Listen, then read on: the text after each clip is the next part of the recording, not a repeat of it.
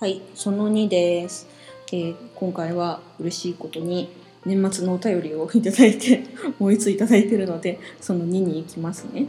はい。で、お名前が星の農家さん。はい、星の農家さん、お久しぶりです。いきます。メッセージ。お久しぶりです。星の農家です。毎週楽しみに配置をしています。めっきり寒くなりましたが、まゆさんはお元気にしてらっしゃいますでしょうか？私も雨が降りそうになると頭痛がするのですが、あれ辛いですよね。私は薬を飲んで仰向けに寝転がって目をつぶって手のひらの真ん中のツボを息を吐きながらギューッと押すと少し楽になります。ぜひ試してみてください。えーヴァンパイアのお話大変共感します。あちらに火はないのでしょうけど HSP の私たちにとってはヴァンパイアたちの言葉はかなり引っかかってずっとモヤモヤしてしまいますよね。私は感受性が豊かすぎて気を配りすぎてるんだと最近気づきました。友達や先生、親にそう言われるのです。自分の身の回りが平和でスムーズになるように幼い頃から全方向にアンテナを張ってかっこ人から見たら無駄に動いてきたんだと思います最近体調と心の状態が思わしくなく、えー通院先で抑うつ状態と診断されましたそしてそれをきっかけにアルバイトや人間関係を少し手放しました。まずは自分ファーストを目指して今まで以上に自分のことを大切大事にしたいです。それでは良いお年をお迎えください。星野農家さん丁寧とても丁寧。ああれメッセージくれる人みんな丁寧なんですよね。嬉しいわ。ありがとうございます。星野農家さんそうか抑うつ状態。なんだね。今最近体調と心の状態が思わしくなく抑うつ状態ってどういう状態だ？と思って、えーググってみました。したら気分が落ち込んで活動を嫌っている状態って書いてありました。うん。よく休んでくださいよ。さっきも言ったあのその1でも言ったけど冬あの日照時間が少ないっていうのはやっぱりあれなんだって。あの活動しにくいとか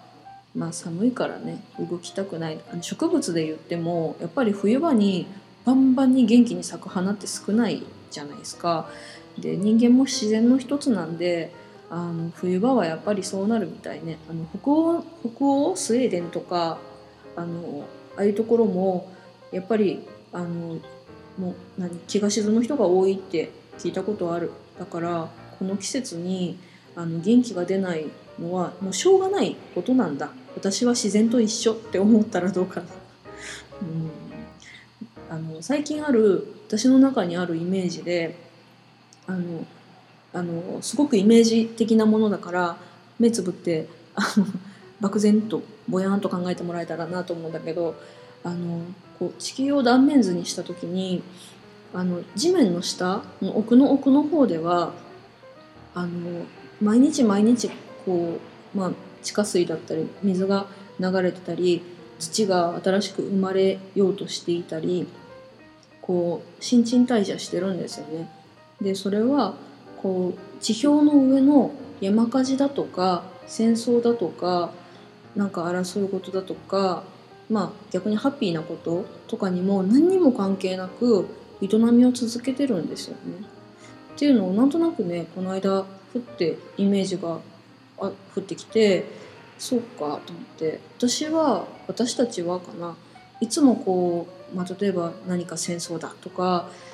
なんか心が揺れ動く揺れ騒いでしまうものなんかこう喧騒だとかうんなんかそういうものに右往左往して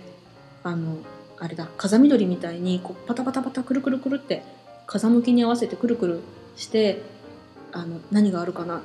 何が起こるのかなとかどうだったかなっていうのを常にこうアンテナを張り巡らせてくるくるくるくるしちゃうんだけどそうじゃなくてもっと地球はとか宇宙はもっともっと穏やかに営みを続けてるんですよね。うん、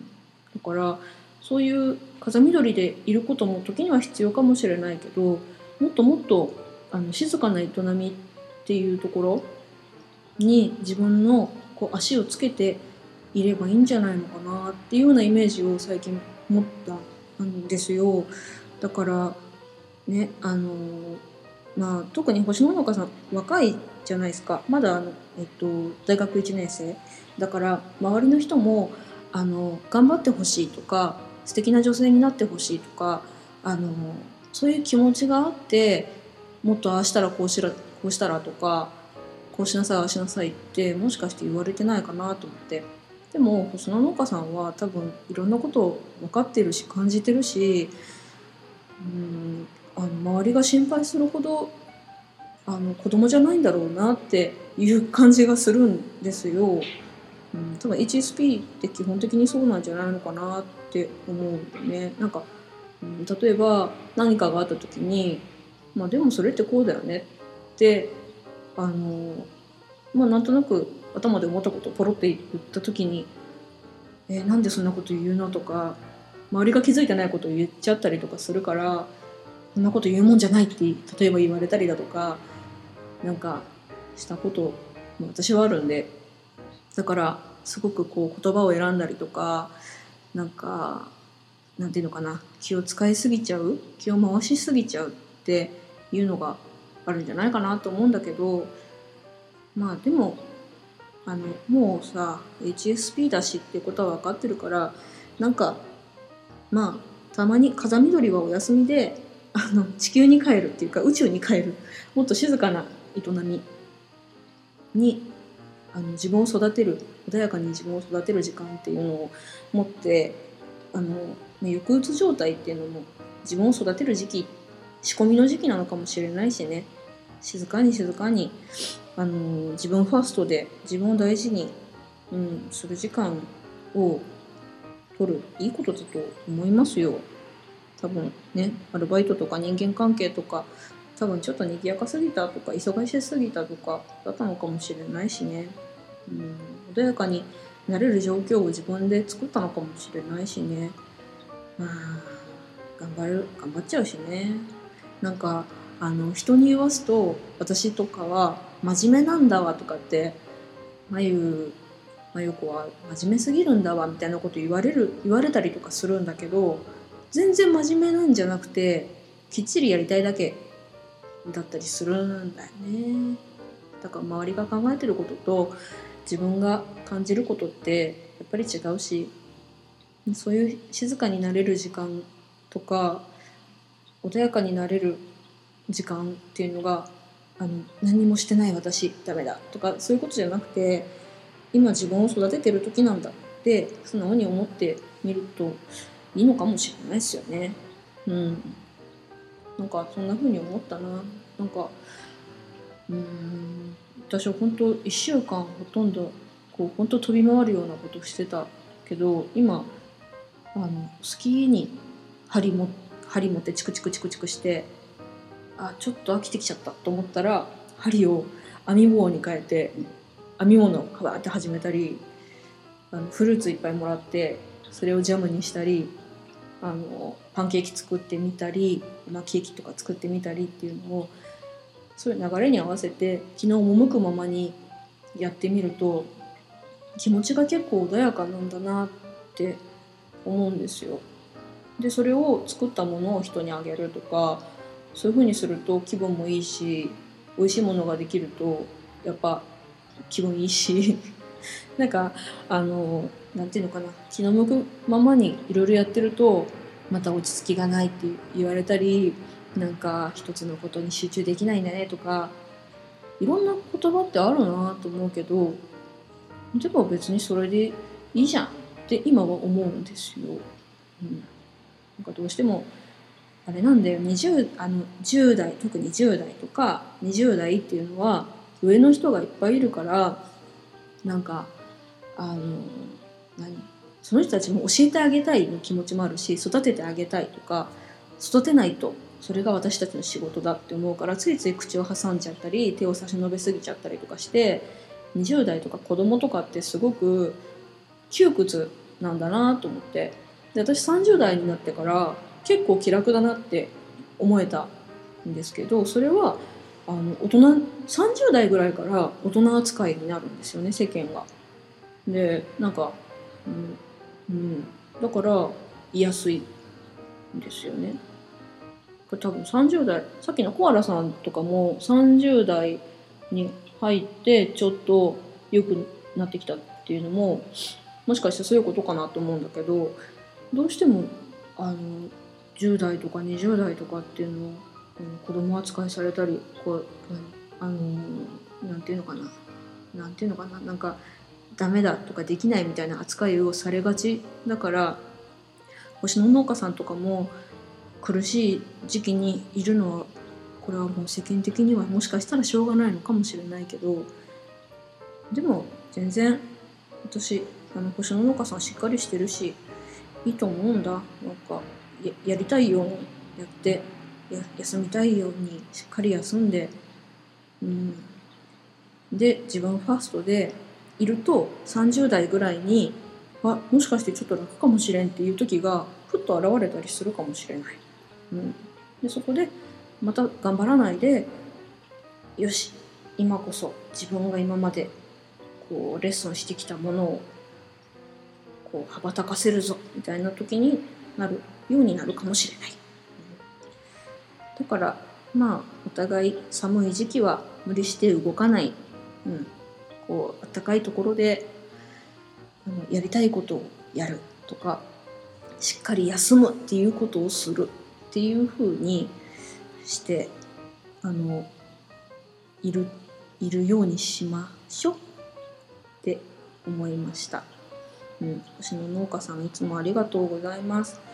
ね、他にもあの聞いてくださってる方ありがとうございます。私こう今年の6月かな？5月ぐらいかな？からなんとなくポッドキャストを始めて始めよう新しいことやろうと思って始めたポッドキャストでなんかこういう風にねなんかコミュニケーションを取れたりなんか自分の思ってることを言ってくれるメッセージで送ってくれるっていうことができるようになったりっていうのはちょっと不思議な気持ちでもあるけどなんかでも今まで自分が心に思ってたこれはなかなか伝わらんのだよなこの感情っていうようなものを持ってるっていう人が他にもいるっていうのに気づけたし自分もちょ自分のことを知れたんだなって思って安心するようなこともあったりとかして、うん、やっぱ始めてみてよかったなと思ってます。また来年も